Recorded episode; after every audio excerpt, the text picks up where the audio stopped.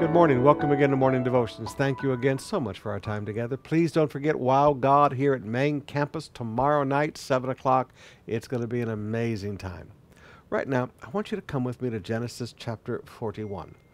Now, we've been through Joseph's arrest, we've been through Joseph's imprisonment, we've been through Joseph's dreams, we've been through all of this, and now he is appointed as second in command only to Pharaoh.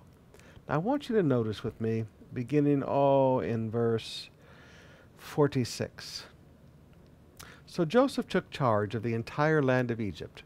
He was 30 years old when he began serving in the court of Pharaoh, the king of Egypt. And when Joseph left Pharaoh's presence, he inspected the entire land of Egypt. Now, I want you to notice what is the first thing he did after he is put in charge? After he is put in charge of the entire land of Egypt, what is the first thing he did? He inspected the entire land of Egypt. Now, I call this little thought how to begin leadership.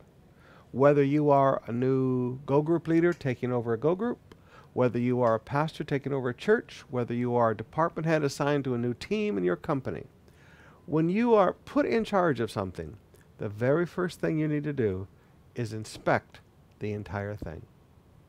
You should not be making decisions. You should not be thinking about what to do in the future until you understand where you are now. Understand the history of the team. Read through the 201 files of every member on your team. Understand all the arguments, the achievements, the failures of the team. Become intimately acquainted with what you have been put in charge of.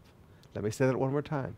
Become intimately acquainted of what you have been put in charge of. Inspect the entire thing. That's how good leadership begins.